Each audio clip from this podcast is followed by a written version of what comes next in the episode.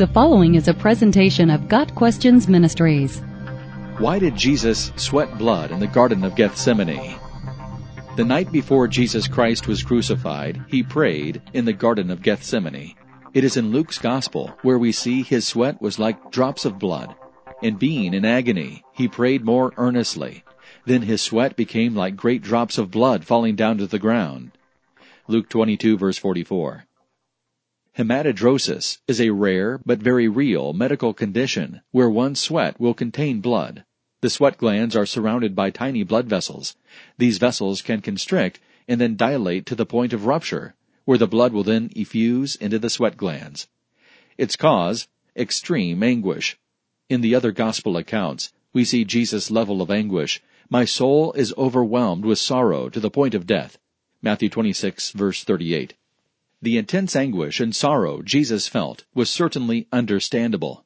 Being God, Christ knew all that was going to happen to him. John 18 verse 4.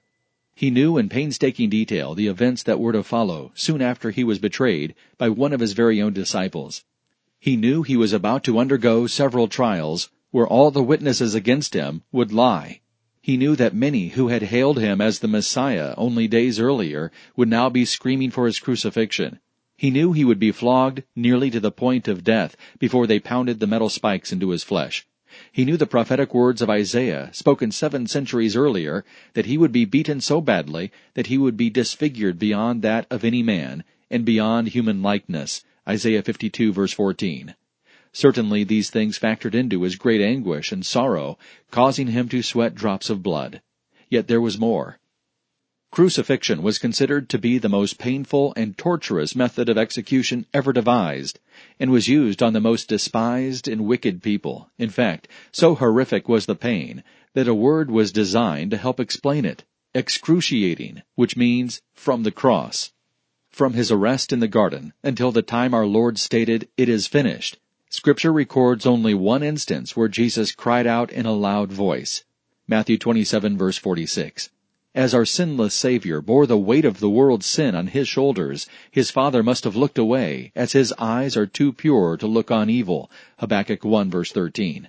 Causing the suffering servant to cry out, Eloi, Eloi, lama sabachthani. My God, my God, why have you forsaken me? Matthew 27 verse 46.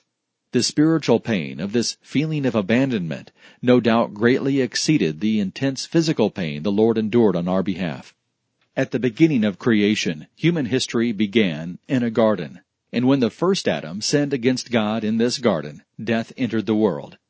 Thousands of years later, Jesus Christ, the last Adam, entered into another garden to accept the cup from his Father's hand. And death was about to be swallowed up in victory.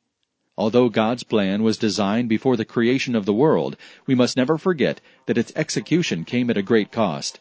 Ultimately, then, we are the ones responsible for the blood that dripped from the Savior as he prayed in the garden. We are the reason Jesus' soul was overwhelmed with sorrow to the point of death. Indeed, these bloodied sweat drops came at great cost. Let us never forget that.